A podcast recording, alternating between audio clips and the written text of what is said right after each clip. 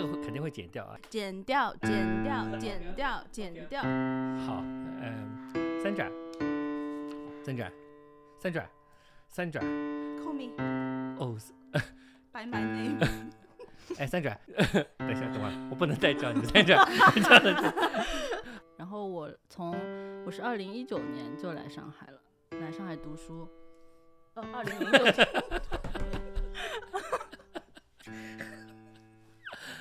OK 重新来。我是嗯，我是二零一九年来的上海。怎么是你？你不是二零一九年来的上海 同学，我是二零零九年。那有什么好笑的？二零零九年怎么了呢？好，OK，等一下，等一下，等一下，让我平静一下。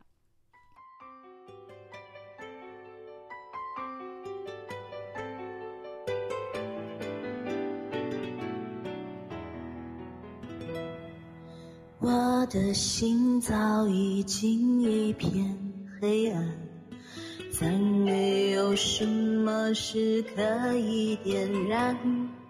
我只剩眼角的一滴泪光，怎能把这世界照亮？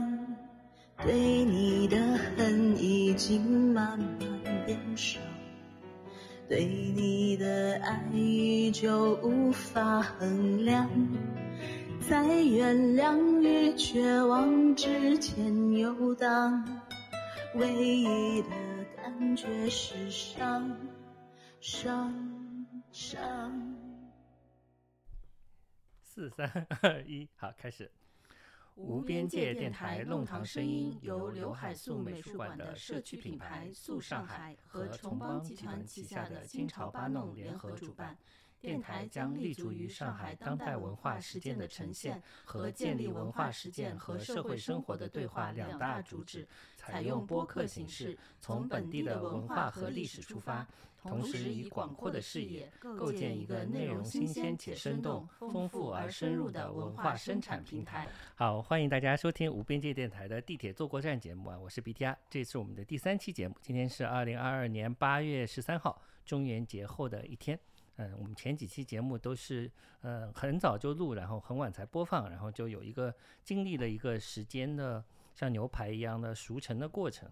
但这一次呢，我们就有点像嗯、博若来新酒的这种感觉啊，就这这个星期录，然后过一周两周就会播放。然后今天我们非常高兴的请来了呃两位嘉宾啊，也是我的好朋友，呃，他们一个呢叫 Sandra，一个呢叫小烂。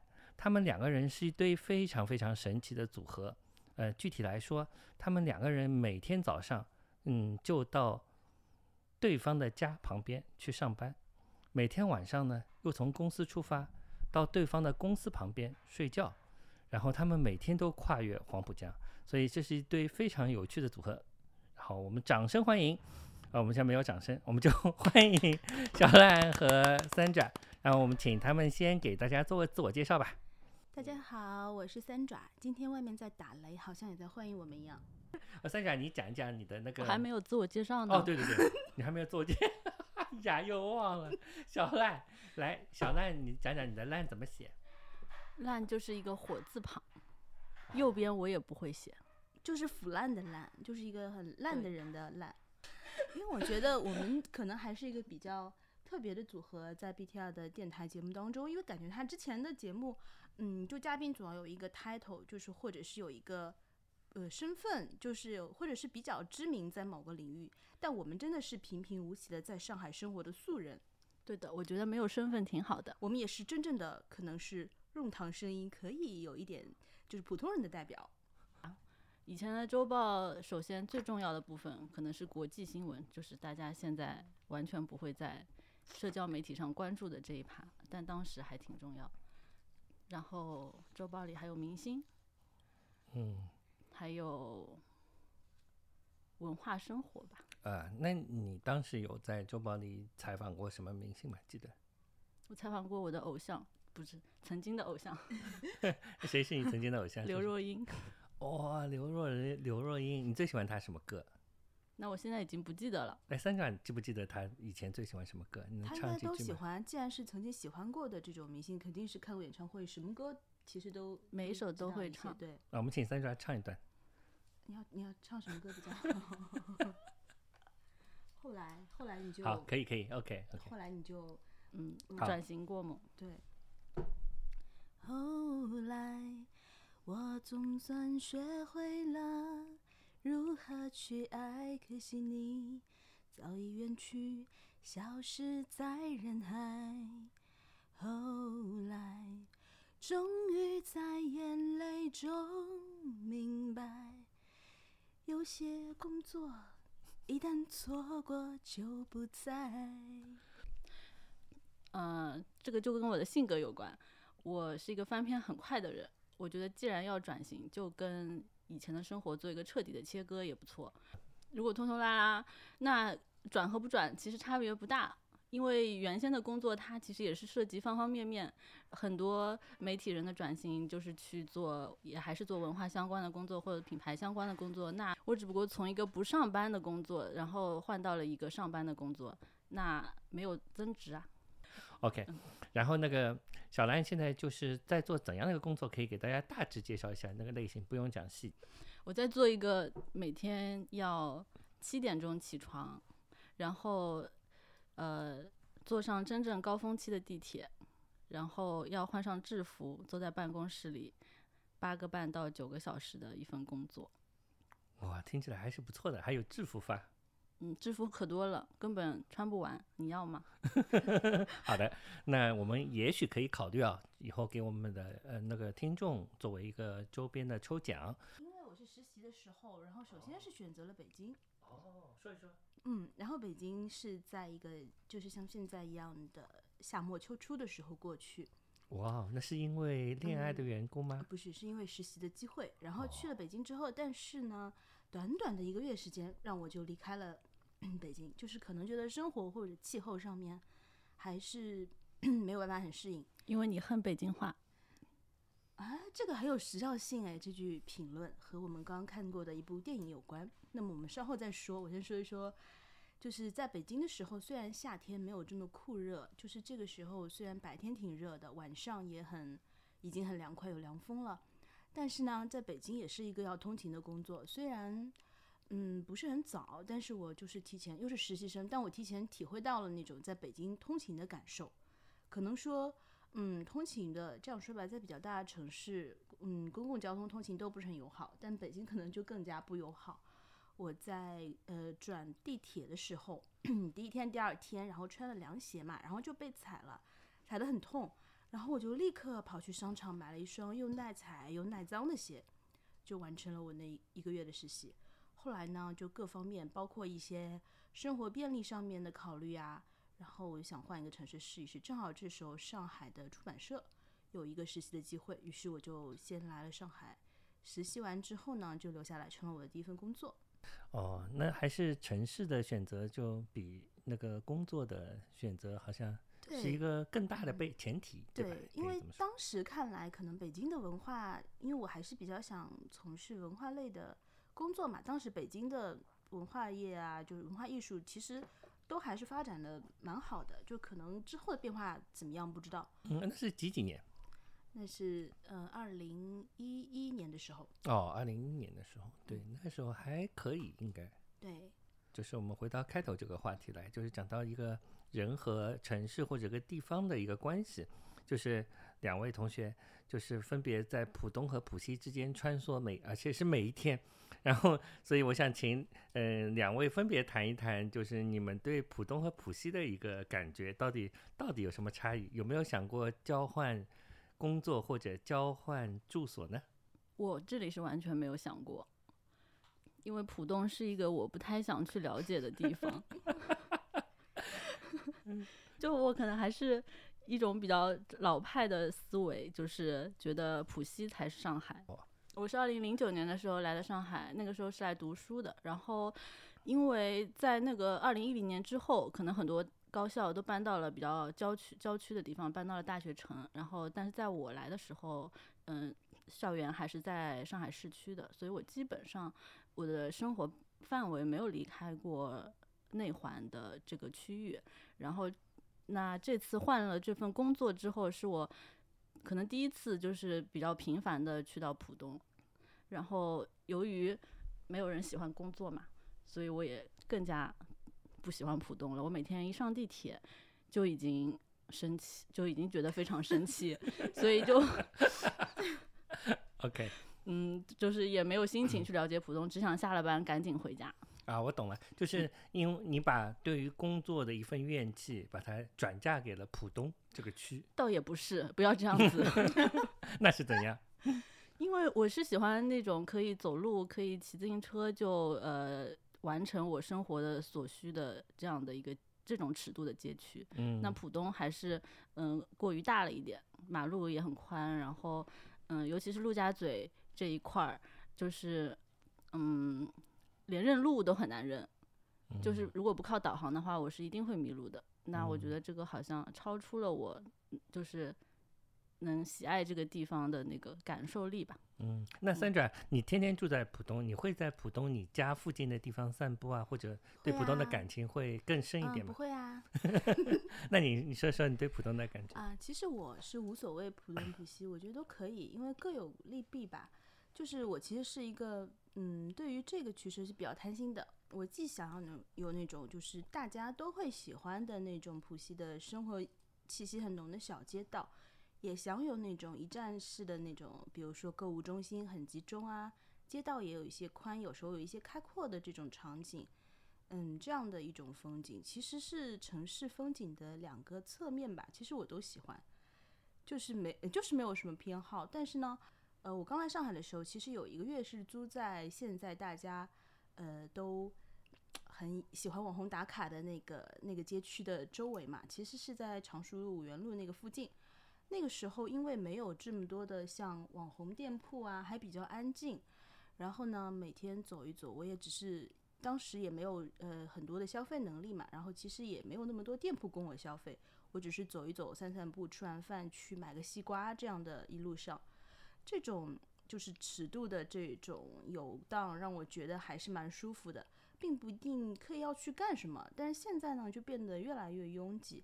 刚刚小兰也说到关于骑自行车的这个问题，我觉得说现在路上骑自行车感觉已经很挤，到处是人，而且那时候也没有什么外卖的这这种小电驴啊什么的。现在我觉得不并不是一个骑自行车很适宜的这种街道环境，所以我也没有说对某一块地方有那么大的执念。但是骑自行车晚上是很好的，我就是喜欢晚上跟朋友吃完饭可以骑自行车回家。那个时候如果接近午夜，路上已经没有什么人，也没有什么车，我可以骑在马路中间。嗯，对，讲到这个骑在马路中间的事情，就是说，有的时候我们一种快乐的感觉是来自于一种就节日般的感觉。就以前节日都是马路会封掉，人人人就可以走在当中，对吧？不仅是节日马路会封掉哦，是吗？不仅是节日的时候马路会封掉哦，对对对现在马路我就说很容易被封掉。就前一段时间的时候，有一天我就是在那个恢复正常之前，在上海的那个也是骑了个车嘛，然后我就单手拿着摄像机，呃单单手拿着手机，然后单手骑着自行车就骑在南京路上，这以前是不可想象的事情，那所以有一种节日般的一种隐秘的快乐。所以小小兰前面讲，那个晚上可晚上给人这种就是非日常的可以这种喜庆的感觉，可能就出来了。那我晚上统治金融中心的感觉也很爽。对啊，你晚上会加班到半夜吗？不会，不会。三爪一般现在工作是要加班吗？嗯，加班的话要看情况，如果有一定的活动啊，或者是嗯比较忙的那种季季节，或者说是时间段，嗯，还是需要一定程度的加班。但是一般来说是一个比较规律的通勤，只是起得太早了。嗯，那我想象，比如说像小兰来说，她上她上班就在浦东，她上完之后肯定如果要活动，她会首先回到浦西来，然后再活动，对吧？那是肯定的。那对于三爪来说，你在浦西上班，你是活动完再回浦东。嗯，也要看情况。比如说我看一个晚场电影，可能就会选择离家近的商场，嗯看完了就可以直接走回家。如果是要迁就一些浦西的朋友吃饭喝酒啊什么的，是？迁就吗？是呀是呀 浦东有什么选择？嗯，有，如果你去发掘，其实应该也会有的吧。但是，嗯呃，我也懒得去发掘，因为我就是一个，嗯，连搬家都懒得搬的人，所以一直住在浦东也没有什么要求，所以更不要说去发掘这嗯些了。只要，那你那么理性，看起来一定是个天秤座嗯、你知道了还要再说吗？啊这个，我是刚猜出来。哦，好的，这这段就演的还蛮真太的。尬了。好，那就是我们浦东浦西对吧？就是这个东西都是上海的一部分。我们也，就是我昨天从浦东美术馆出来，就看到一个地道，我以为是个停车场，然后我跑到那个，就是沿着那个地方朝朝里面再深入的一望，原来是个观光隧道，就是外滩的有一个步行的观光隧道，你们知道吧？不知道，不知道，我只在那个普通的滨对江的、那它其实不完全是步行，就是一个小火车一样的东西，它是可以可以开给你 给你在这个隧道里面从浦东穿到浦西的。它的一侧呢，我是见过的，就是在呃外滩那里，呃一个公共厕所旁边，它就有一个就是 外外滩观光隧道一个门，我就永远没有知道浦东的出口在哪里。昨天我第一次见到，然后其实我乘过一次那个东西，那个东西的神奇之处是你在里面什么都看不到。它叫观光隧道，但是也可以说它非常的实至名归，因为你能看到的就是光，光对，里面什么也没有。我以为可以看到黄浦江底的什么，就是脑子里是个海底隧道。哎、那是个水族馆的感觉，对，但是不知为何它里面就只有一些彩灯，就是个很古老的一个这个隧道是真的存在的吗？啊，这也是为什么我很难讲。们都没有见过呢？对对对，也也是不一定啊，所以我们我怎么不记得了呢？浦东浦西经常给我们很多想象的空间，对吧？有的东西当然可能只存在于我们的想象当中，所以呃，有兴趣的听众不如去那个浦东美术馆或者去外滩公共厕所旁边去看一下这条隧道是不是真的存在。啊，我们那个中元节的气氛还是有点浓。然后我们先来谈一谈，呃，两位典型的一天是怎么过的。我们请三爪先讲讲，三爪你的工作日的一天，就比如说几点起床，呃，干了啥，然后休息的一天又是怎样的？哦，嗯，嗯，这是我第一份早于十点上班的工作。其实呢，是在一个品牌书店做市场宣传相关的工作。然后呢，因为是要正常的通勤坐班，所以我一般七点钟就要起床，路上的时间大概是五十多分钟。然后，嗯、到了公司之后是九点，下班的时间一般是六点左右。啊，九点。那公司的打卡严格吗？嗯、还是挺严格的。严格的，嗯嗯，六点下班之后往往干些啥？六点下班之后就是吃饭呀。略过了整个九个小时。在他看来，这个是对，那无所谓，就是没有什么没没有没有什么关系，你可以随便讲。嗯，其实的话，做一些像是文案啊、创意啊、宣品牌宣传之类的工作，跟之前的文化类工作有一定的相似度。这也是小兰刚刚说的转型不彻底的一个，就是这样一个表现。嗯，但是呢，可能就是有一点，还是有一点个人兴趣的因素在吧，所以做起来，嗯，也会比较顺手。但是工作的状态就不会像之前在媒体的时候，就是经常会，比如说出去啊、外出，其实还是呃办公室的这种呃书面或者文案的工作比较多。嗯，之前呢，基本上就是不用嗯坐班，然后呢有采访就出去，或者经常去跑一些现场，写稿的时间也会比较集中，比如说是夜里啊，就是比较安静的时候。但现在的工作重点的就是集中在白天。嗯，那中午会跟同事出去吃饭吗？啊，中午呃，我们一般是在食堂吃饭，哦，在食堂吃饭，嗯食堂便宜吗？食堂不用不用交钱。不用交钱啊、那嗯那就不谈好不好吃了。那我们就六点下班了，接下去呢？接下去之后，呃，有时候回家吃饭，有时候和朋友聚餐，有时候呢会有一些其他活动，比如说是去嗯看电影啊，像之前的时候其实是演出啊、展览啊都很嗯满的时候，肯定是有这些活动，但是现在呢就很难说什么时候才能恢复到之前的那种夜生活的这种丰富度。这是工作日的一天，那休息日一般来说是怎样的？会不会工作了一周已经气数已尽了？气数已尽。我觉得现在的休息日就不像以前玩的会比较嗯尽兴嘛，现在还是以要想前也没有严格的休息日，想玩就玩。你也不能这么说，你也是在就是自己完成了工作计划之后才玩的嘛。我会带着工作去玩的。啊、也是因为之前我们其实有很多出差的机会，嗯其实，嗯，不管是当时不管是在海外啊，还是在另外一个城市出差，都是白天是工作排的非常密集，但是晚上一定要去这个城市里面去一些有趣的地方去玩一玩，哪怕呢一天只能睡几个小时，第二天还是会准时起来去拍摄，就是工作和娱乐都很密集，但是很开心。对嗯嗯，那现在休息是几点起现在？的休息是日的话，现在的休息日的话，一般来说就是，嗯，双休日嘛，一般安排一天在家里收拾整理啊，宅一宅，看电影啊，有时候嗯偶尔做一做饭，然后另外一天可能就是出来和朋友聚一聚啊，或者哪怕是自己进行一些户外的这些娱乐活动，嗯，对，这听起来就是非常呃理性。理性，非常天秤座。对，那小烂是怎样的？你的工作日一天和休息日？最近的爱好，小烂最近最近对，你可以的爱好谈谈最近的爱好。先说爱好吧。先说爱好嘛，最近的爱好是滑板。哇哦，哇哦，是这样的，因为我呃今年年初去滑雪了，然后觉得非常好玩，然后三爪可能是想激励我，就是精进滑雪的技艺，然后就给我哦，当然还有 一半的钱是你出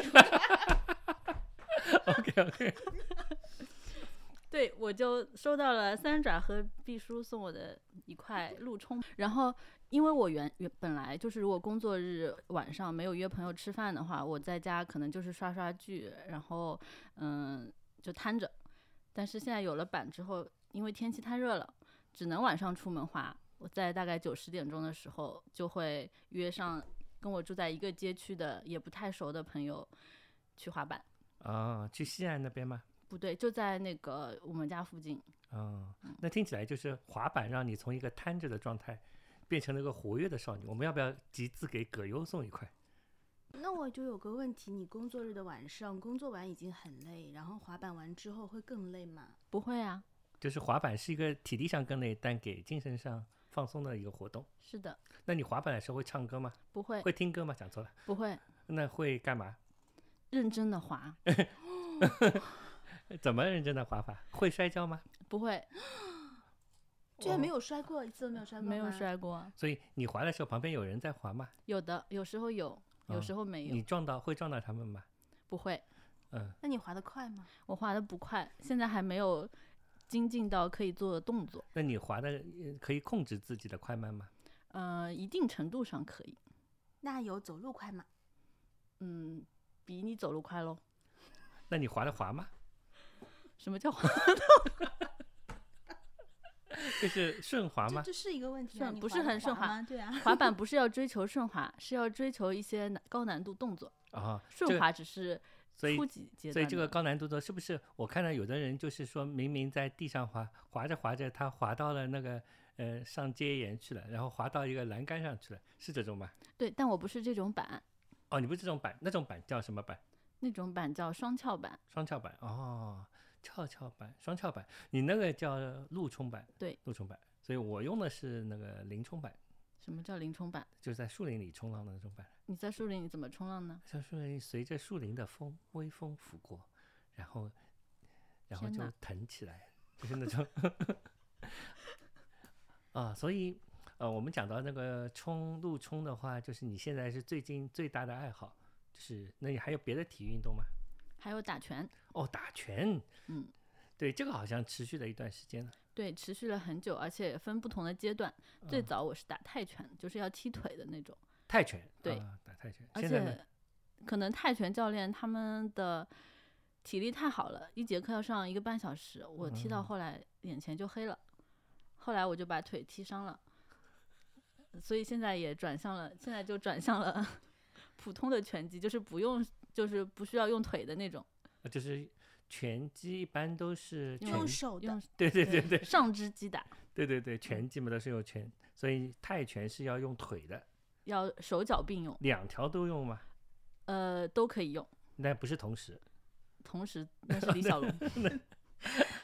所以你学了这个拳击，对你的自己感受这个身体上起了什么变化吗？有那个身体上没有变化，只不过就是想象那个教练或者那块板是我的老板。之后，我们请三爪来讲讲。三爪，因为据我所知啊，她是一个嗯，就是一个喝酒不运动的少女。对，喝酒很慢的人。啊，对他爱喝酒，然后他不运动，然后我我喜欢的运动也有，就是比如方便在这里说，好啊不不不，还是可以，还是有可以说的那个项目的。嗯，有什么项目？比如说是嗯走路啊，走路就是可以。你为什么喜欢走路？散步可以散很久，而且就是你可以不想任何事情的走。好，你经常在哪里散步？啊，散步哪里都可以散步。你最喜欢的一个散步的路在哪里？最喜欢的。倒也没有，我只有最喜欢的发呆地点。好，最喜欢发呆地点在哪里？在某家咖啡馆的那个，呃，在人行道上的一个室外的小，就是它也不是椅子吧，是一个室外的小窗台，只能坐一个人。然后呢，就是如果我坐在那儿，就没有人可以跟我一起坐在那个室外。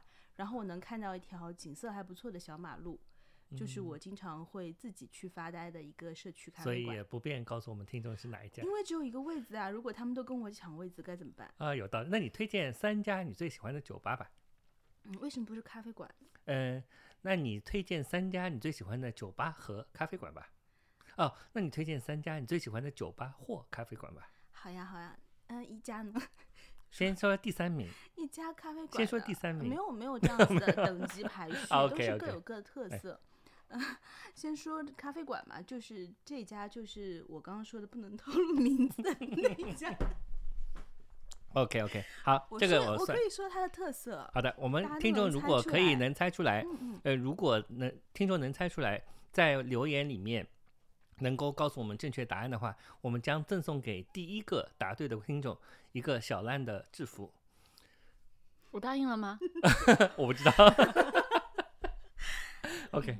这家咖啡馆呢，它在浦西，然后它像一个生活方式的小集合，就是既有咖啡的部分，也有就是可以擦皮鞋的部分、皮具护理的部分，嗯，也有一些浴室的部分。呃，那倒没有哎，你也可以去开一家这样综合性的空间。然后还有一个部分就是它的那个也做了那种像小的那种展陈，其实有选一些咖啡文化，其实是文化加生活方式类的杂志啊、书籍啊，有做这样的小选品。它就是这几个方面做的都是很精致，有自己的风格。我觉得是在一个这样的空间里面能够做到的一个可能打能打很高分的这样的一个呃小的小小空间，就是很舒服。嗯嗯，好的。那第二家，嗯，第二家的话是最近最近去的比较喜欢的酒吧，因为上海的不管是酒吧还是咖啡竞争都非常激烈，而且就起起落落、开开关关嘛。然后最近去的就是，其实今年今年年初刚开的，就是呃香港的那个开过来的 COA 那家酒吧。其实它是有一个亚洲第一的这个 title，曾经得到过这个名次。嗯，但是我也去过，比如说很多出差啊或者出国游玩的时候去打卡过很多这样的有排名的酒吧，有些还是会踩雷的，还是要看个人喜好。所以我也是抱着就是试一试的心态去了一下。但是真的很好喝。那对你来说，好的酒吧的标准是什么？嗯，首先要有自己的特色，要有记忆点。因为其实鸡尾酒啊，虽然是千变万化，但是呢，嗯，如果做的能够让人印象深刻、一杯入魂也很难。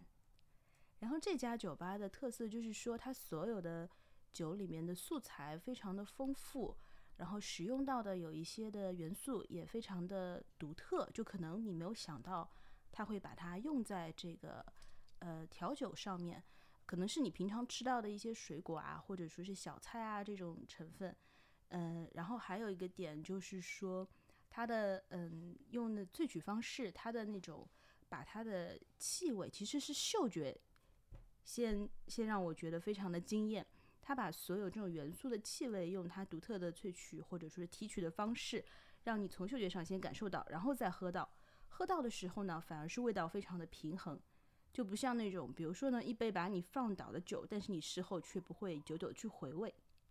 诶，这个我是在说酒吗？因为三家讲的刚刚那些标准非常的好，所以我也想问问韩建，你的那个恋爱的标准是怎样的？为什么是恋爱的标准？他讲的难道不是吗？对，你觉得一个好的男人应该是怎样的？你就是怎么选男朋友的？我一般不会选好的男人，你选男朋友的标准究竟是怎样？那 Sandra 已经讲得很具体了啊，她选男朋友的标准是要有特色，要有记忆点，有的时候要一杯入魂，它素材要丰富，然后要特别独特。那你呢？那如果要这么说的话，其实也差不多。我喜欢 奇怪的人，啊，你喜欢奇怪的人对？哇，因为当你遇到一个人的时候，他往往是处在一种一个环境当中，然后我会选择在这个环境当中格格不入的那个人。与环境格格不入的那个人，哇，那岂不是一眼就看出来了是别人不会看出来的那种人。啊？就是只有对你来说，你可以一眼看出这个人在环境里格格不入。对别人也能看出来的哦。哦，那有没有 实力啊？什么方面的实力呢？就是恋爱方面，哎，我们请我们请小烂谈谈她在上海的恋爱，因为小烂在我们朋友之间的印象当中啊，她就是一个，她就是一个工作很努力的一个，对恋爱也很努力啊，对对对对对，我也觉得想想这么说不敢说，就是一个恋爱很努力的女生，然后她也很会恋爱，就很会恋爱，然后我们有恋爱请自信，哎，恋爱自信，对对对。小赖是一个就是很有恋爱自信的一个女孩子啊，就是她对什么时候恋爱、和谁恋爱、恋多久的爱、以怎样的方式恋爱，都是很随便的。都是很自信的，对，对，都是很自信，都是很随便都是。很随便。那你来说说看，你这个最近的一趟恋情是怎么开始的？我可以说远一点的吗？其实我来上海呢，说是因为来读书。其实为什么我要来读书，也是因为我当时的男朋友想到上海来读书，因为我们不是在一个大学，就是我们读的不是一个大学本科，然后所以就是当时读书的时候，我们是等于在一个城市的两头，嗯、见面也不是很方便。然后后来就是他他说他想考上海一所学校的研究生，然后那我想那要不我也来读吧，这样就可以谈一个校园恋爱了。这是一个规划吗？不是一个规划，也很随便，因为我刚好有一个保送名额，我就选了这所学校，听起来很浪漫。浪漫吗？后来呢？后来当然是分手了啦，因为什么而分手呢？因为上海就是花花世界诱，惑太多。对，诱惑诱惑太多了啊！三长也讲个前男友吧。啊、我觉得我倒没有什么类似的这种，呃，因为某一个某一些诱惑而去改变就是选择的方式那你有没有听的？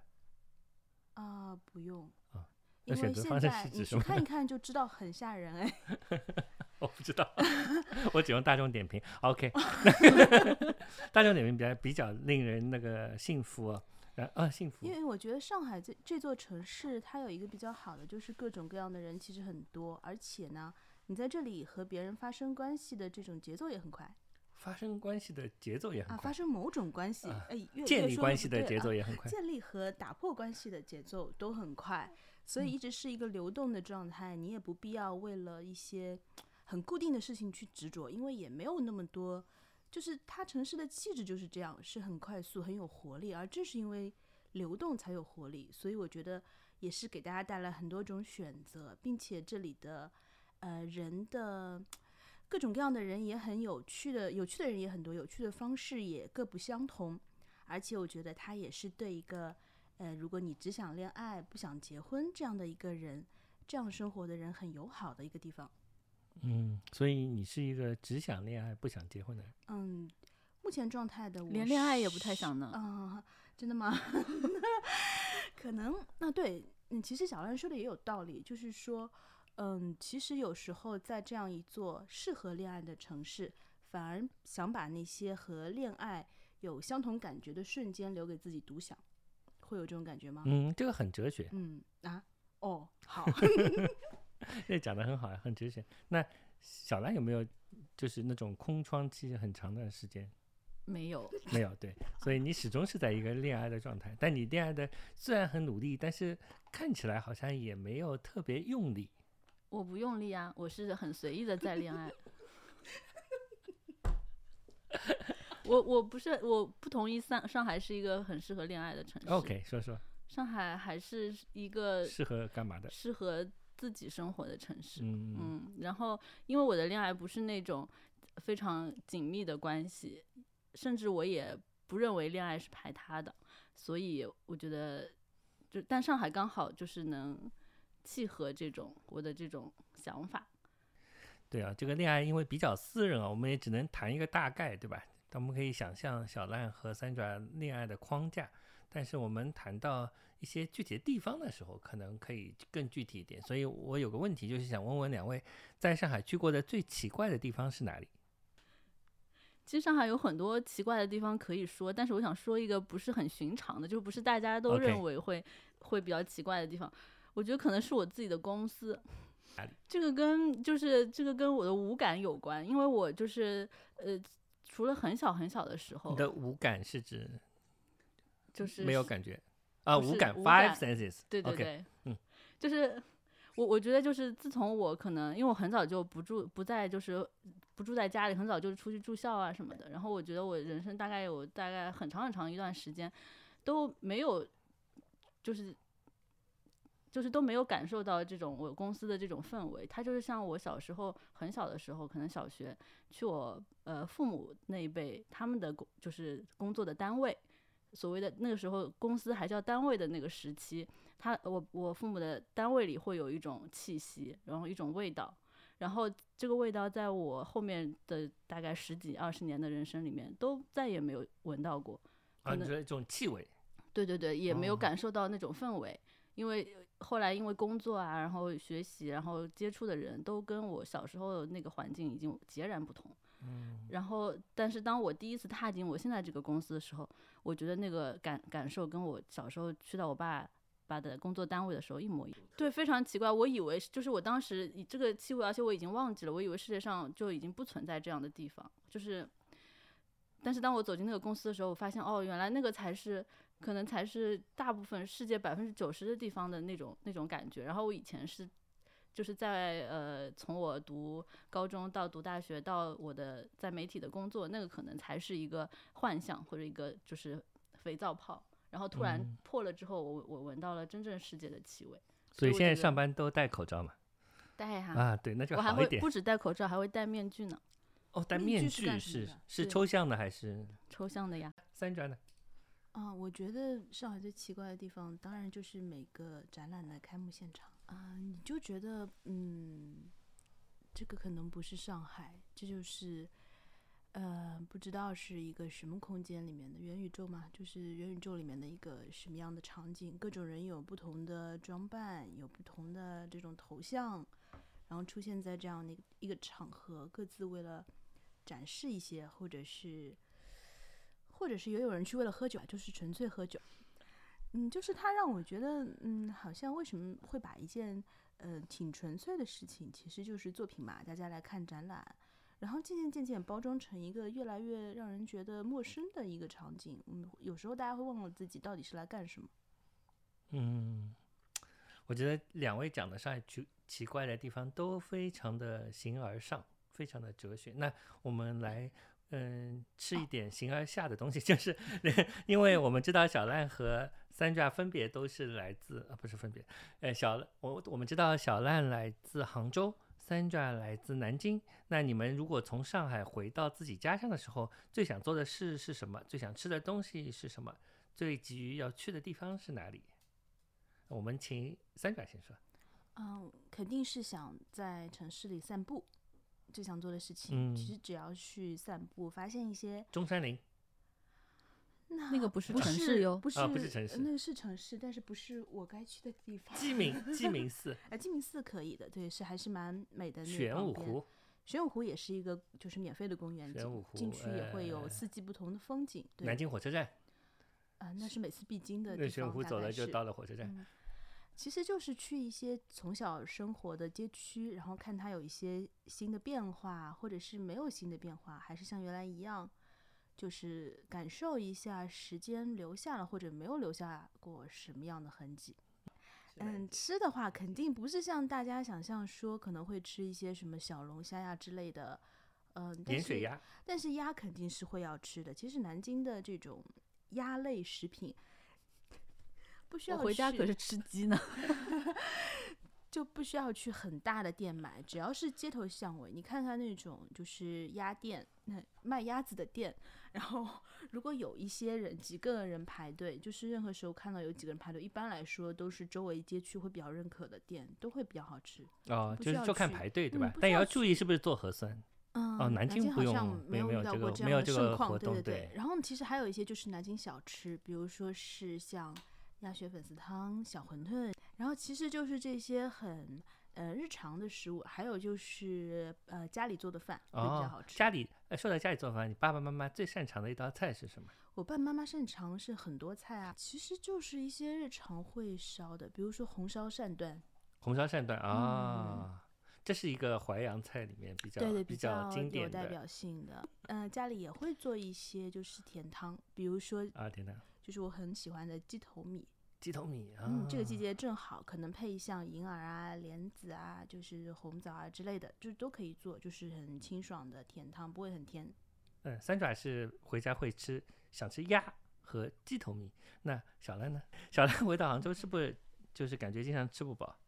嗯，对，因为我们家现在烧饭比较清淡，但是如果我提出要求，然后并且就是呃忽略我妈的抗议，我爸爸还是会给我烧好吃的饭的。哦，所以其实是爸爸是一个真正的就是大厨，嗯，对我爸爸烧饭挺好吃的，嗯，最拿手菜。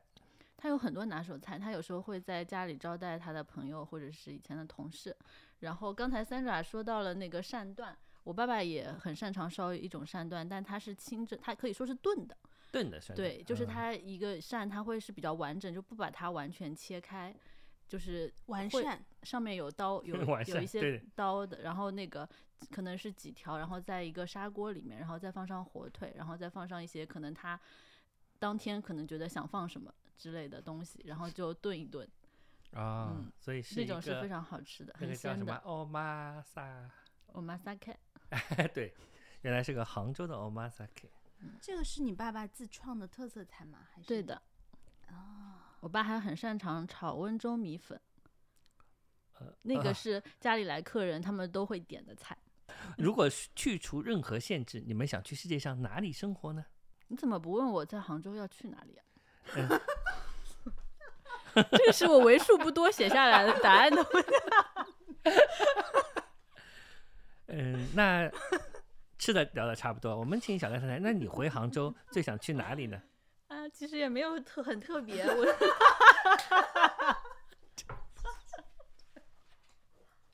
好，我们吃的聊的差不多了，那我们好，我们我们哎，我们 我们吃的差不多了，啊，我们吃聊的完就要去兜风了。我们聊的，呃，我们吃的，呃，我们聊的差，我们吃的聊的到底怎么样？我们差不多了，啊，我们来，啊，我们啊，这差不多了。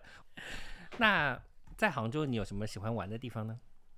我也还是像在上海一样传统，就是我还是觉得西湖边是杭州最好的地方。然后我我我会我很喜欢就是半夜开车在杨公堤上兜风，因为杨公堤有很多桥，哦，阳光堤是可以开车的，可以开车。苏堤、白堤呢？呃，现在不可以，以前也是可以。开的是滴滴吗？当啊然不是。滴答滴，滴答滴，滴滴答滴。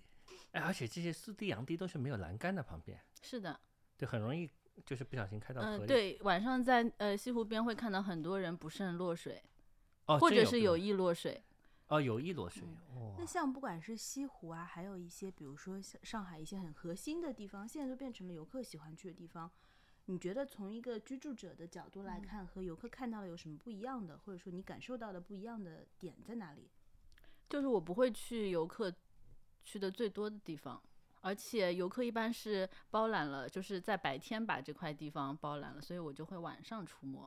对，感觉你这个夜夜行动 物，对对对，前面讲了好多夜里要干的事情。是是是，我还会呃夜里去爬宝石山，宝在宝石山不亮灯的时候是非常黑的。宝石山是不是就是我念错的的时候叫宝礁山的那座山？是的，那个宝柱塔不是宝礁塔。好了，那我们现在就是聊了一下生活，然后我想问一个非常核心的问题啊，你们觉得生活在上海，就现在这个生活幸福吗？你刚刚不是想问去哪个地方？生活，怎么又哦，跳了？对对，忘了这个。好，如果去除任何限制，就是说你很有钱，你可以随便移动，也没有什么牵挂，那你最想去世界上哪个地方生活啊？你已经说了这么多前提，那把我要考虑有这些前提的这些前提都已经先说好了，那我啊就、那我就说，嗯，其实我也是想说，如果有足够的钱、足够的移动能力的话，嗯，肯定是想去全世界我喜欢的城市，每个城市，比如说生活一两年。啊，嗯就是一个呃巡游巡游的状态，巡住的状态对对对，。就是嗯，就是不要停留在某个地方很久，去体验各个我喜欢的城市。其实是旅旅游的话，你也是会看到有一些城市你很喜欢，但是你可能哪怕是以最就是当地人的方式去体验，也只有比如说一个礼拜啊、两个礼拜这样的时嗯间，其实不太够。那三角讲的很好，那我想问问小赖，如果去除任何限制，你想嗯跟谁谈恋爱呢？哎，这不是我想是回答的问题。那个标准，根据这个标准呢？对，因为三角讲的标准好像就是一个嗯，如果去，如果我又有钱，然后又有闲，然后也没有任何就是可以束缚我的对对对，呃这限制，那我觉得也不需要谈恋爱了呀。哦，不需要谈恋爱啊爱哇，那你最想去哪里生活呢？嗯、这也是我也是同样的回答，就是如果我没有这些限制，其实我在哪里啊生活我都都可以是高兴的。都是高兴的。嗯所以现在生活的主要目标是去除这些限制，对，就是赚更多的钱，然后还是怎么样？那也是不可实现的一个目标呀。所以只能在电影里边看看别人这样的生活，不管是庆州还是柳川还是福冈。就是我们聊的差不多了，我们问一下，就是你们生活在上海，现在感感觉幸福吗？我觉得现在能在上海保持一个，嗯，现在的感受啊，保持一个比较平稳的生活是一种幸运。是一种幸运，嗯，嗯，那你幸运吗？我挺幸运的，你幸运吗？我很幸运。有这歌叫什么？你你快乐吗？哦，对对对，不是幸运。哦，OK，那你幸运吗？我挺幸运的呀。来，你你给我随便给我几个数字，我去买双色球来。三三三，这双色一球到三十六里面，要一到三十六里面选几个数字。好，我们这个我们私下再聊啊。那我们今天聊得非常开心，就是两位素人聊了很多很荤呃很素呃很实际的、很很适用于大家的一些话题，聊了聊他们在上海的生活啊什么的。然后我们的播客一般后面有两个小栏目，那今天我们会把呃那个树影音的这个小栏目放在后面，因为。我们会聊一个呃，昨天晚上刚刚上映的电影，然后会涉及到一些剧透，所以到时候如果大家不想听这个部分，就可以直接跳过。那我们先来聊呃上海闲话的这个部分啊。上海闲话的这个部分呢很有意思啊，因为呃两位嘉宾分别来我只推荐了两个酒吧和咖啡馆。啊，好，呃，那聊了那么多，聊了那么多，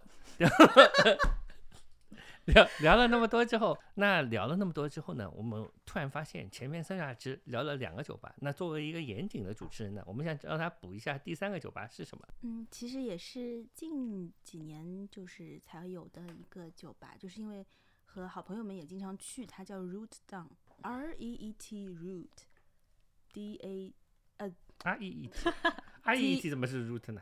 啊 R O O T，哎呀，啊！你我天哪！天啊天啊天啊，R O O T Root，D O W N。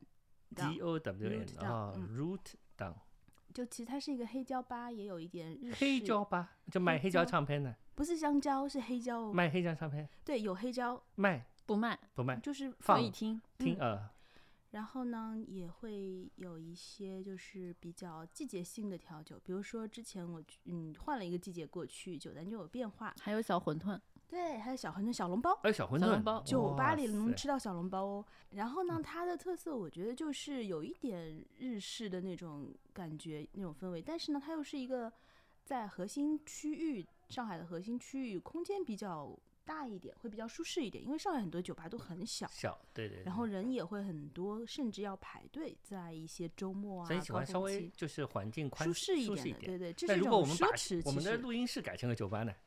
那是再好不过了。呃，我们的地铁坐过站一般都会有两个小栏目，一个是书影音的推荐，这个栏目叫雄狮，然后另外一个栏目叫上海闲话。我们先来讲上海闲话这个问题啊，然后我想想先问一问，就是两位，呃，小赖呢来自杭州，呃，三转呢来自南京，那两地的方言呢跟上海话都是，嗯、稍微有点差别，但也没有差别的特别大，所以，嗯、想问两位，你们觉得最奇怪的上海话的词语，你们听到的是什么？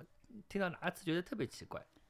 说到你这个问题的时候，我因为没有答案，我就问了一下我的同事。嗯，好的然，后我，但是我，但是我说的不是最奇怪的上海话是什么？我说上海话有没有什么特别的嗯，用语？他嗯说哇塞，哇塞啊，这个是有确确凿的，应该是哪两个字？就是一个窝，就是就是有一个字，就是有两种不同的含义，叫窝心。嗯你嗯就知知道这个字窝心，就是说，比如说有两种，一种是你心里很不舒畅，叫就窝在心里面窝心；嗯还有一种，比如说你生日，你生日对吧？就男朋友如果呃送了一大堆玫瑰花，那你明显是不要这种虚不拉几的东西，你就不会窝心。但男朋友如果送了你，对吧？那就是普通话窝心的那个窝心的意思是吗？哎、就是就是就是不是的，就是你很感受很好的那种窝心，就是如啊果男朋友知道你不要玫瑰花，嗯，就给你一套房子，那你就很窝，你就很窝心啊，就是那种那种窝心。但是哇哇塞塞，确实不是这种好的，是那是一个心塞。对，就是心塞又讲不出来，这种这种内嗯心的苦闷说不出来，就有点像鲁迅这种。嗯，哎，对，哇塞这个就是我们上班上了一天班之后的感受，所以同事第一反应就是这个啊，词。就是有苦说不出，但是又没有到这个程度。嗯，对哇，嗯三川呢？你什么奇怪？我首先觉得说方言肯定要奇怪啊，不奇怪怎么会有特色？对。但是啊，如果说到一个就是用语方面的奇怪的形式，就是有很多人他在说上海话的时候，中间有一个词，他突然会转成普通话，夹在中间。你遇到过这样的？没有，我从来没有遇到过我。经常遇到，我也 我经常听到，因为就是就是在说有一些就是说上海话的朋友啊，就说着说着突然有一个词，他可能觉得没有没有对应的对上海话应的那种。上海话来这是不表可能的达，每个字都 那是你没有你没有听到过，有有或者你就有那是有的有的很多的很多多的。那我们如果听过前几期节目，我们就是说我们的上海闲话这个栏目不是说要讲的多标准，所以我们鼓励大家在讲上海话的时候加任何语言，就你讲不出你就加一个别的语言，你只要讲得通顺就可以，讲的大家都听明白就可以，所以无所谓。就像我现在讲普通话讲的当中，如果有一个词，呃，不知道该用什么表达，或者用一个词，嗯、用一个别的语言的词更能表达的话，anyway，可以 可以用，对，可以用，对，所以你是哪个词啊？啊，我们现在来研读一个文本了，所以，所以我想就是今天我拿了一个文本，呃，这个文本呢跟我们下一季节目有关。对我们，我我先预告一下，就是我们的第一季节目叫《我们的上海》嘛，这是第三期，所以就也就有快结束了。然后从下一期开始，我们会有啊，都快结束了，恋恋不舍呢，还没有喝酒呢。好，等会儿我们会有补时 extra time，、我们讲了，真的讲了很多吗？我没有讲很多吧？讲很多讲很多。我们我们问题都没有回答完，他把我们掐掉，都被剪掉了，精彩的部分都被剪掉了 还。有什么话题？听众朋友们，要死了！就这期我们肯定会剪出一个花絮来放在后面，其实长达十五分钟，然后就完蛋了。然后啊、我们讲到哪里？哦，对，听众朋友们啊，不要一本正经了。我们下一季，我们第一季的节目叫《我们的上海》，也就到这一期也就差不多了。然后接下去呢，我们会先预告一下第二期节目，为什么呢？会跟我们上海闲话这一次内容有关啊，就是第二次的节目叫《上海的风》。也简称海风，然后我们会请一些去往世界各地的上海人，就不知道为什么，嗯啊不知道为什么，就是为了追求更美好的生活或者怎么样，他们去了纽约啊，去了巴黎啊，去了北京啊，去了台北啊，去了嗯、去了北京有更好的生活，我好是表示怀疑。好，那这个嘉宾就算了，我们反正一期只有三个，所以我们就就会请三位不同嘉宾来聊一聊啊。就是呃，作为一个上海人，就去往世界各地，因为呃，当时顶楼的马戏团有一首歌叫《海风》。它里面的歌词说到，就是海风吹啊吹啊，把很多人吹到了呃世界各地，吹到了日本、什么加拿大，又把静安寺吹成了世博会的泰国馆等等。那我们现在就是我找到了一本杂志叫《上海采风》，上海采风呢，它“上”和“采”两个字写的非常的淡，所以这本杂志看起来也就很像海采风。所以这里面呢，每一期都有一个人叫杨中杨中文。杨中文啊，这个“中”是单人旁一个中中国的“中”，呃，这个人呢，他的 title 叫电影家，你们听到过这种 title 吗？就有人说自己是作家，呃，画家，他是电影家，是不是感觉日式的这种称呼比较多，比如摄影家啊什么的？对，有可能我给你看一下他的脸，就是长这个样子的。这个这个。嗯对他叫摄影家，他的文章有一个很有趣的地方啊，他每一期会有四页文章，这个四眼文章呢是用一种夹杂着上海话的普通话写的，所以你是可以用上海话把它念出来，但他的上海话呢又是你可以看得出来是一个呃经过了时间保存的，所以我怀疑他是不是就就可能是一个被海风吹到了加拿大之类的人写的，因为它里面的是个老派的上海话。所以呢，我想我们做这一期做一个小小的实验，我读嗯一两段，读完一两段之后呢，我会出道题目考考你们听懂了吗？一是一个听力理解的题目，但我可能也读的不一定都能读准，因为里面的里面的东西有点怪怪的，里面的字有点怪怪的，所以这篇文章的题目叫《南昌路上的斜照店》，南昌路高头的牙照店。你们知道斜照店这个东西吗？不知道什么是写鞋照照，指的是什么？哎口罩、胸罩、鞋罩，鞋子为什么要照呀？对，这是好奇怪的一个题目 所？以你读完这这整篇文章就知道了。霞飞路高头名头交关响，霞飞路上名气很大，哦，好厉害！霞飞路是什么路？淮海路呃，对，霞飞路是淮海路。对，霞飞路朝南走两步，第一条黄马路就是南昌路，这条路矮了一眼，不好走公共汽车。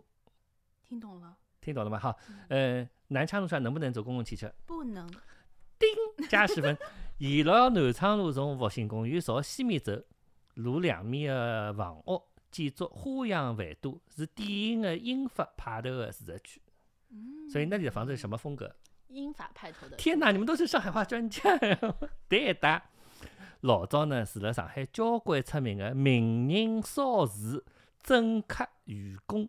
哇，这真是难念。什么叫政客、愚公？政客就是政客了，嗯愚公呢不是那个移山的那个愚公。嗯，就是愚公移山，不是那个愚公，是那个就是寓所的那个寓，寓所的寓，嗯，对吧？寓公，哎，政策寓公，我就是很难念。风花雪月的故事呢，蛮多的，但是又勿失优雅情趣，所以关于迭条马路的文字勿少，拍影视、做广告也少勿脱来搿搭取景的。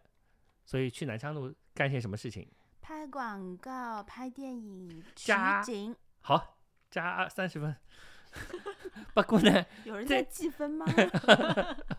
不晓得，呃，不过呢，再朝西面过了陕西南路，就是一段缺头路，缺头路，嗯，断屈头路臣氏，哎，对对对，我省是屈臣氏那个屈屈啊屈头路，这个我也没有听听过这种讲法，就因为南昌路过了，不是南昌路过了陕西路，不是 IAPM 嘛对？IPM 走到前面不是襄阳路就对，就这个头就断了。断了，就是这个断头路，就是缺头路。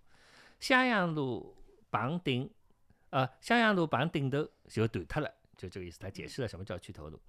南昌路尾巴搿搭一大截，大概就是风水先生讲的气数已尽，两边的房子马上就大不一样了，大不一样了，大不一样了，就反正两边都不一样，气数已经了。北面的呢叫钱家塘，南面的叫小道圆龙。这两片区呢是老早上海市民阶层蜗居的典型的老式里弄 加本地房子。虽然看到了勿少草棚牌，哦，虽然看勿到草棚牌、滚地龙加吓人的样子，但是草帮帮？草草棚就是那种棚户区，哎嗯，滚地龙就是那种都是这种棚户区的样子，但也是七十二家房客合作私营。啊，这个七十二家房客。哎嗯，合作私营是什么意思？不知道。哎，这个词呢，以前我也听过，就是说他们是像拥挤在一起的。哦，合作私营就是说他们他们非常的拥挤，但是这里他用了四个就是汉字来写的，就是亚足输赢，嗯，就这个轻轻压的压，哦，亚足输赢，所以我觉得这是一个很形象的说法，但是也不知道是怎么样了，反正每日天要到马桶。几条弄堂合起来，一只公用自来水大龙头，分几只大花标，公摊电费水费。所以，所以他们每天要做的事情要干嘛？倒马桶，对了，这是这这是因为我们每一期节目都会有屎尿屁啊，这期出来的那么晚，大家可能没有料到，可能已经一小时之后了。他们就是家里没有那个卫生设施，所以要去倒马桶。呃，因此呢，片区里的路灯少而暗。后面一句就很难念了，叫映射逼仄弹格路。这个意思我是理解的。啊这个路灯暗呢，就地地地浪向是搿种介，就是阿拉搭脚踏车会得有的叫弹簧屁股，就像有人说叫弹簧屁股，就是你这个这个石格路上你骑自行车，这个屁股就一弹一弹一弹，嗯嗯嗯所以就叫弹格路。逼仄就是很矮，呃，很狭窄。所以影视里拍出来一派十字街头马路天使的情调。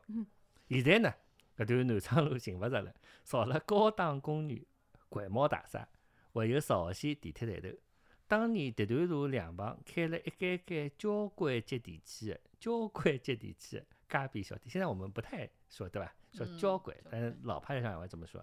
因为紧贴霞飞路，搿眼小店呢就经营了。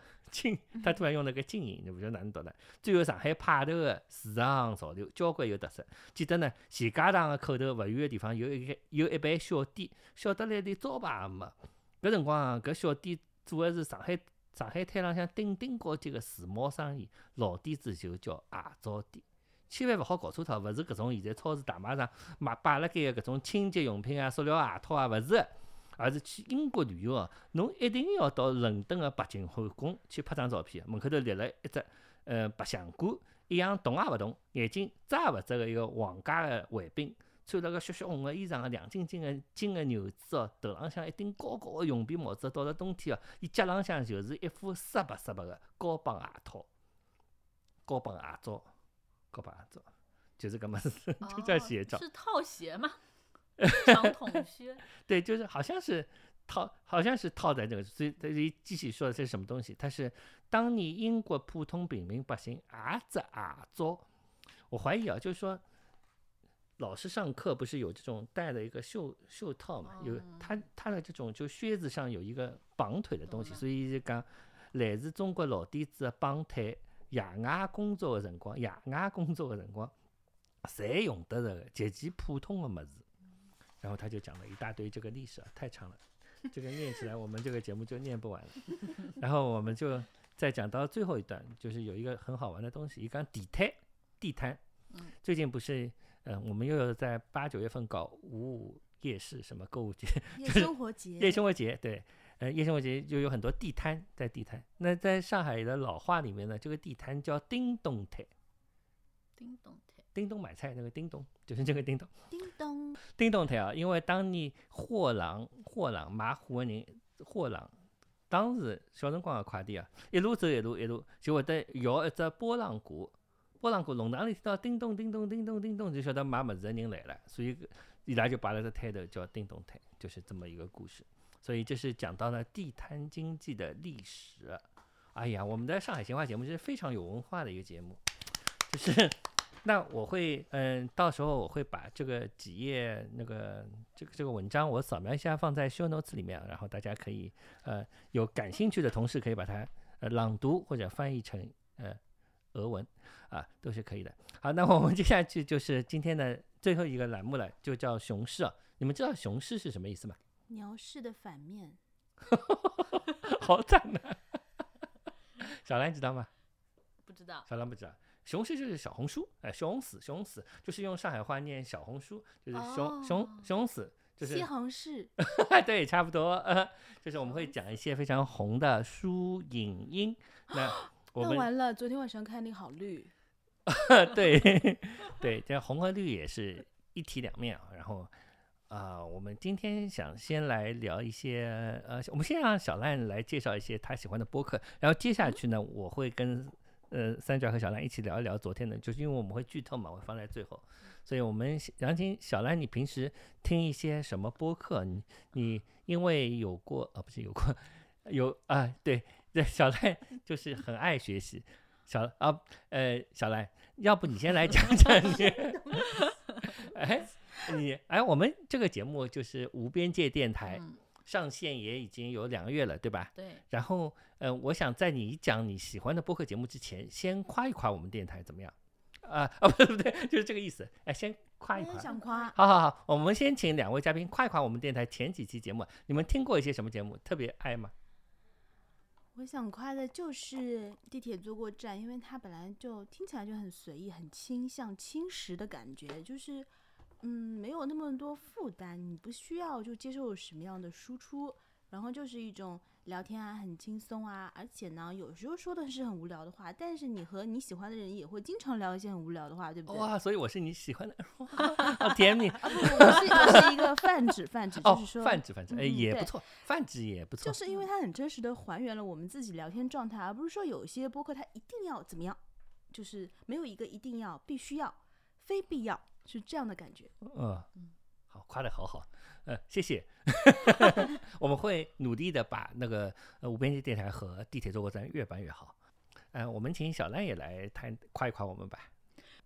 我有点不好意思，虽然我听很多播客，可是嗯我只听过两期无边界电台哦的节目。那也很不错。你听过两，我们一共历史也不是很悠久，所以两期已经占比很高了一期就是地铁坐过站和故乡的聊天，啊还有一期是阿格的谈上海的龙。啊！谈龙，那你上海的夸夸阿格的那个来哦，上阿格的声音太厉害了，他的那个中低音真的是非常特别，在呃一众播客节目里面独树一帜，啊，对，你说他声线对吧？对对，的确是的，而且很适合讲故事，是很适合讲故事。而且他这种形式虽然就是感觉是回到了以前一种传统的讲故事的方式，而不是现在吵吵闹闹的电台啊，目就是我们，就是我们我们是青石，青 石。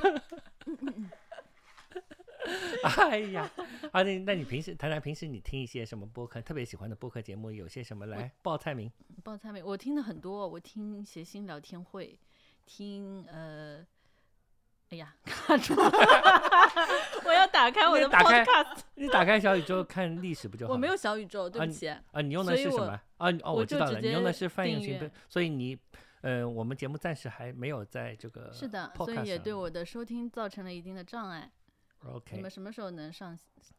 对，这里我们也呼吁一下，我们尽快能够在泛用型客客户端上线啊嗯，啊，所以你在那个里面，在那个泛用型客客户端，我也是很奇怪，就是把那个播客分嗯。成了两部分嘛，就嗯。是把一些播客它始终是在那个苹果的 Podcast 里听的，嗯。那有一些就始终是在小宇宙听的，嗯，有一些呢是在喜马拉雅听的，也不知道为什么，就那也是太多平台了。对哦，我还有一些还不够，还有一些在看理想听的，哦，因为现在他们不是那个，呃，道长的节目是那个独播，独播，对对对，那个叫独播，所以我就道长节目我一般都会专门挑一个时间听，因为他还是有一些那个我也喜欢听道长叫什。么干货干货。世界上如果发生了什么大事，有的时候我懒得想，我说不急，等一天道长会代课思维。有时候也要等一个礼拜呢。啊，对，嗯，我可以念一下。好念一下但是我常听的其实只有没几个，比如说谐星聊天会，然后忽左忽右，然后无聊斋，还有东亚观察局，随机波动。然后这些比较，如果是比较欢乐的节目或者时政类的节目，我一般都会在他们上线的第一时间就听。啊，对，但是像随机波动以及像螺丝在拧紧这一些，严肃的节目嗯、也不是严肃，就是没有这么轻松的节目，我就是看心情决定什么时候再听。啊，就是特别高兴的时候再听，对，但是道长的节目就是一直可以听，因为他的声音对，很很安慰人，是的，对吧？有种镇静剂的感觉，是的，是的。但是有也不会睡着，所以真是是挺好的。但我都是当做背景音来听，我也没有认真学习呢。嗯嗯，好的，我也不会做笔记，就是一般来说，就不太会做笔记。谁会做笔记啊？啊，有的有的，有些人是都会做笔记啊。好，我们我们就废话不说了，我们来就是我们节目第一次聊那么时下的话题，就是昨天晚上上映的那个，柳柳川，对对对，因为我脑子里想着柳川呃漫长的告白，漫长的告别，漫或者可以长的告白。叫一下那嘎瓦。哎，亚纳嘎瓦，我们昨天晚上就看了那个我自己非常喜欢的，也是我的觉得中国最好的中国导演之一，呃，张律导演的那个第一部在大荧幕上放映的电影叫《漫长的告白》，因为我实在是不太喜欢这个名字，所以我就记不住，因为这片子本来应该叫柳川。呃，柳川呢是片中一个女主角的名字，呃，也是这个日本的一个呃水城呃小镇小城这这个这样一个名字，所以接下去我们会进行大量的剧透。如果你没有看过这部电影的话，呃，请大家先关掉，然后看完之后再回来听。如果你喜欢听剧透，想假装看过这部电影的话，欢迎大家继续往下听。如果你已经看过这部电影，那也希望大家往下听，因为我会来聊一会儿 这个这个片子。我们请请小赖来说一说，你喜欢吗？你有什么喜欢的点，或者怎么先先先大家聊一聊这个大体的感觉？大体的感觉。对对对，我还是挺喜欢的，但是相比张律的其他以前的电影，就是这部电影从接受起来对我来说，就是要拨开重重的障碍。这个障碍是呃，首先第一是北京话的障碍，嗯然后第二是呃，因为他选用了中国的演员。就是我觉得，呃，他虽然拍的是，呃，比如说东亚，看起来离我们的生活也也挺近的，但是不同的语言还是能制造一种就是空间上的空呃感受上的隔阂，对对对。嗯然后，但是变成北京话之后，就显得有点奇怪。然后还有就是演员台词方面的障碍，这个可能也跟语言有关，因为我们完全能听懂他们在讲什么，就会有有一点尴尬。如果他们不是呃跟和张律的电影特别适配的话，和张律电影的感觉特别适配的话，我觉得就还挺尴尬的。嗯然后还有一重是我在想，可能跟语言和跟演员都有关系，然后可能跟他这个这个剧本，就是这个故事发生在中国人身上也有关系。就是在这个电影里面，就很很奇怪，呈现出了一种特别直男凝视的感觉。但是我觉得这个可能是不是跟北京话有有关系啊？就是它里面有特别一些直男凝视，我没有这方面的感觉。嗯，我是觉得说，如果你有一个呃有一个点让你觉得有直男凝视的嫌疑的话，你会嗯一直的关注这个点。但是其实我在看一些就是其他的一些电影，比如说有人觉得有直男凝视，但他也有女主视角的时候，我觉得也有直女凝视。就是其实还是看你关注到的那个点。嗯，这个片子里应该嗯没有太特别，因为可能跟那个时代这个故事有关吧。它里面有很多父亲消失的故事，其实是嗯，对嗯是一个父亲的消失，然后又又讲到了就是一个代际之间后面一个代际的一种无无力感，就是这种东西还蛮强的，所以可能嗯这方面削弱了那个可能这个哥哥身上看起来有点油腻的这样一种。呃，那个对吧？但这个跟演员本身也是有点关系的。对我一直觉得这个这个哥哥叫什么辛辛柏青，辛柏青啊，辛柏青这个哥哥演的，当然是我觉得任何一个人都有点过火，但是哥哥这个演的就是真的还蛮过火的，是的，就是是是太过了。如果是一个是我把它想象成一个韩国演员，可能肯定会更好吧，应该这么说。所以这方面演员的这个演员的这个局限性，在这个片子里是蛮明显的。我们请三爪来概括一下这个故事。嗯，就是不要抱着它是一部就是情侣周末娱乐这样的心态去看，因为我旁边左右各有一对情侣，他们看到一大半的时候，基本上都已经觉得很无聊了。嗯，对，它不是一个像呃片名所暗示的是一个告白浪漫告的爱对对对情故事，对 对，它不是一个最后的告白。对，它其实说的是一个张律的很多电影里面都有的一个设定，比如说嗯三个人，通常是两男一女的这嗯样的组合，去到一个陌生的城市，可能是对其中其中的人陌生，对对对，嗯可能是其他的人生活在这里，有可能就是。总之是对于几个主角中的呃一两个来说是比较陌生的城市去旅游，然后遇见一些呃就是平凡人啊素人，然后呢遇见一些呃或者梦幻或者诡异虚实相间的事情，其实还有一些很多尴尬的瞬间，但是和呃红长袖那种比较沉浸于男女关系的这种尴尬又不太一样。嗯然后呢，也有一些，而且张律也是很注重，就是对，就是像是东亚整个的文化的这种关照，就是中日韩、嗯，对，这种，尤其在上一部电影《福。冈》里面，啊，他们设定是彼此能听懂对方的话对，，都有一些交织。然后呢，其实他的，我觉得是他用这种就是非常日常体的方式拍出来，呃，三个人在一个地方的一段时间，这样啊，一段时间，这个讲的很好，对，嗯，其实没有什么，呃，你说要有什么特别的情节也没有，但是肯定是有一些特别的情愫在。嗯，对的。那呃，这个片子里面最最吸引或者觉得拍的最好的一个段落是什么嘛？有没有？就是特别感动、特别生气、特别意外，感觉意外的段落。有一个地方我是感觉就是说，它打破了我的预设，就是那一段跳舞的那个场景的开头。就是 那个人他拿了个手机去了个自动售货机，我以为他要去买啤酒我也是啊，大家都是这么以为的，然后他突然把这个东西放在那里，而且我没有想到这样的一个人，他会做出这样的事情。就是从辛柏青他的呈现来讲，我觉得这样的人他不会随时在路边跳起舞来，就感觉是不合理，但嗯是我觉得 OK，就是你啊这个是是一个是一个一个人做出了跟人设不一样的奇怪的举动，而且尤其是这一段也未必是真的，就是说他后面所有的东西都你可以看成是一个梦或者是一个，所以他很多东西是不真的嘛，所以尤其是那个那个小女孩，对我还有一个就是一个小女孩不是跟踪。嗯，嗯跟踪这个小女孩去了一个玩偶屋嘛，是玩偶也是张律几乎 很多电影都有的中都有都有的的这样一个元素。但这个玩偶后来有一个镜头贴近了一点，对吧？太快了，我没有看清楚。那个上面还有一些什么东西啊？那个是除了布偶，是不是还有一些别的奇怪的东西？嗯，就是更多了，然后还有一些像那种家居道具一样的，就是那些布偶对对对，祭祀的那种仪式感的道具嗯，对，就是有一个，我觉得这一段其实是一个死亡的意象，就是就包括前面后面有烧纸啊什么的，就是都都是有点阴森的，就是它有一个死的暗示在里面，所以嗯，所以使得很多东西都可以合理化，就是你觉得人都快死了，就是当中的包 他的一些括感觉。北京也有很多柳树，然后柳川的柳，然后这种感觉都是嗯折柳相赠，就是古人在离别的时候的一种仪式，也是有令我有这样的感觉。而且最初的海报设计也是一个非常绿意盎然的这样一嗯，个感对，那个原先的海报嗯真是太美了。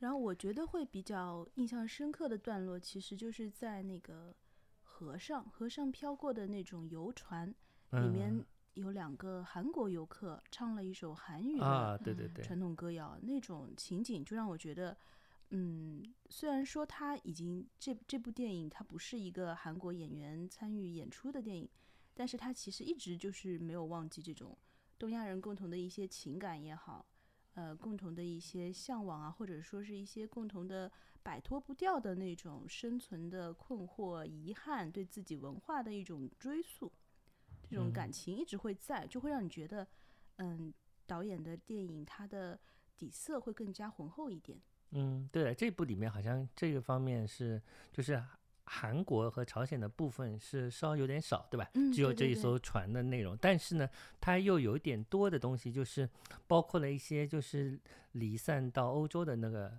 海外的那一些人的自我的身份的探寻，因为里面也讲到这个。呃，持松壮亮的，对吧？从要回到故乡，以及呃，对于石黑一雄的 reference，这是一个很明显的对身身份的一个。就石黑一雄作为一个完全没有回到日本过的一个人，嗯待在那边，但是他却带来很多关于东方的联想，包括他他拿的一本书，因为一晃而过没有看到，可能是远山淡淡淡影淡嗯影之类的书，反正就是是一个绿绿的书，反正是一个就是好像在这种人的身上本身就带了一些对于地方的一些呃一一就是地方的一部分，它是凝结在人的身上的，就就包括这个柳川的一个名字的弱弱的连接，也会使它嗯到一个地方，所以这些都还蛮那个的，蛮蛮蛮蛮奥妙的。而且张律也是一个非常，呃，非常善于描绘就是酒桌上的谈话这样的场景的嗯，导演。就是每次这样的片段，哪怕它没有什么特殊的意义，就是闲聊，其实是有意义的啦。但是哪怕它表面上看上去是一个很轻实的这种感觉，但是也能让你看得很愉悦。嗯，对的，这方面是有这个，对啊，还有一个就是我们如果把这个情境挪到中国之后，我们经常会觉得就是，嗯，兄弟间可能不这么说话，对，但是有的时候我又有不同的想法，就是因为你是个电影，或者说它是一个在某些意义上戏剧感很强的电影，就是它嗯它是一个架空的空间里面，所以这些人你就这么讲，我觉得也 OK。那关键还是这些人。觉得关键对不在于 他讲什么，而在于怎么讲。就是这些话，就是如果以一种合适的方式讲出来，都是可以成立的。但是现实就是在这个电影里，我我们觉得不是太成立吧，有一种对尴尬或者是就是让嗯人怀疑的这种感觉。或者说理解为两兄弟第一次单独出去旅行，其实是应该会有一些平日不会发生的对话，但是具体呈现到什么程度又是另外一回事。对，就是里面的两个日本演员，我就觉得演的非常好，尤其是那个酒酒酒吧的老板娘啊，中野良子。他明显也是一个之前不在这里生活，最后在晚年选择在这里居住生活，对做了以前没做过的事情的这样一个设定。对，这两个日本人其实就是他能给你一种感觉，他身上有很多故事，但是张律没有没有讲，嗯但是反而非常的好。包括最后他是在火车站遇到那个那个，那就是火车站贴这个告示，对吧？对就是这种这种暗示，其实是都是很很巧妙的。觉得张律在安排就是一个一个场景发生的地方的时候，他往往很有呃天赋，很有很有才嗯才华。场景结束，场景结束的地方也是，就是他经常会结束的，相对于我们看到的一些降气的设定来说，它不会啊对对对铺的很满，它还是有一个充满比较灵气内敛的结束。对，这可能跟他工作方法有关，因为以前是说他是没有什么剧本的，就是找，但这次因为是中国片子，是有一个剧本在。以前都是就是演员到了那里，然后他有一些有很很多的即兴的这个这个成分在里面，所以就嗯会使这个片子变得比较灵动一点。好，结束了。哎 不是还要推荐舒怡吗？哦舒怡没有啦是的，哎，这嗯不是推荐了吗？这就推荐推荐了，你还有什么别的哦要推荐？也可以推荐。嗯，我还准备一个推荐电影嘞。好了，好，那我三姐还有什么电影？无所谓，你已经 哎讲过播客了呀。有，对哦你讲过播客了，可以。那三转，你还有什么电影要推荐吗？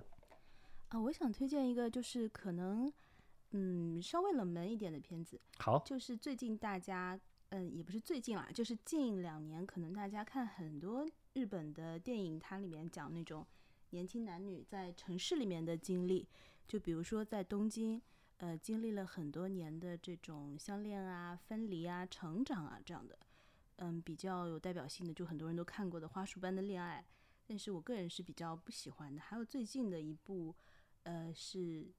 嗯，稍微想起一些，也是这样的，它是以倒叙的形式，呃，买这个片子叫稍微想起一些呃，对哦我稍微想起一些，稍微想起一些，，OK，嗯，就是以倒叙的形式讲了一对男女大概几年间的这样的呃生活的变化、情感的变化。一般来说都是情感从有到呃从无到有再到无这样的一个情感一般是从无到有有再到无，无，对，嗯，这也是从无到有。但我再想一想，从 OK，这也是在大城市，不管像在东京还是在上海，很多年轻人都会经历的一些呃很真实的事件。但是呢，就是导演的呈现方式不同。比如说像《花束般的恋爱》，我就不是特别喜欢，因为他觉得有一点太以兴趣为导向去交往啊、发展关系。其实，嗯，我个人觉得不是非常真实。而呃，稍微想起一些呢，它的形式我觉得是挺好的。嗯，就有点像欧荣的那个《爱情赏味期》那一部，就是也是倒叙的那种片段，但是可能我觉得演员方面，呃，有一些嗯不是气质不是很相配。我想说的一部电影叫《我们都无法成为大人》，它是一个是也是我们嗯生活中经常可以看到的那样的一个人物，他是有点丧，然后生活在东京。从默默无闻到现在依然是默默无闻，就是一个素人。其实，但是现在是算是有一个稳定的工作，可能是跨越十年的一个经历吧。但是他的这种，嗯嗯、他是在他也是一个就是发现了前女友，呃嗯，在 Facebook 上面有一个推荐，是向他推荐了自己的前女友，呃，然后呢加为了好友之后，看到了对方一些新的状态，然后回想起他这么多年的一些片段。我觉得这个电影倒是让我感触很深。他是想起来的时刻是和那个前女友在一起的时候，呃，他们停留在的那一刻，仿佛是可以不长大的那个瞬间。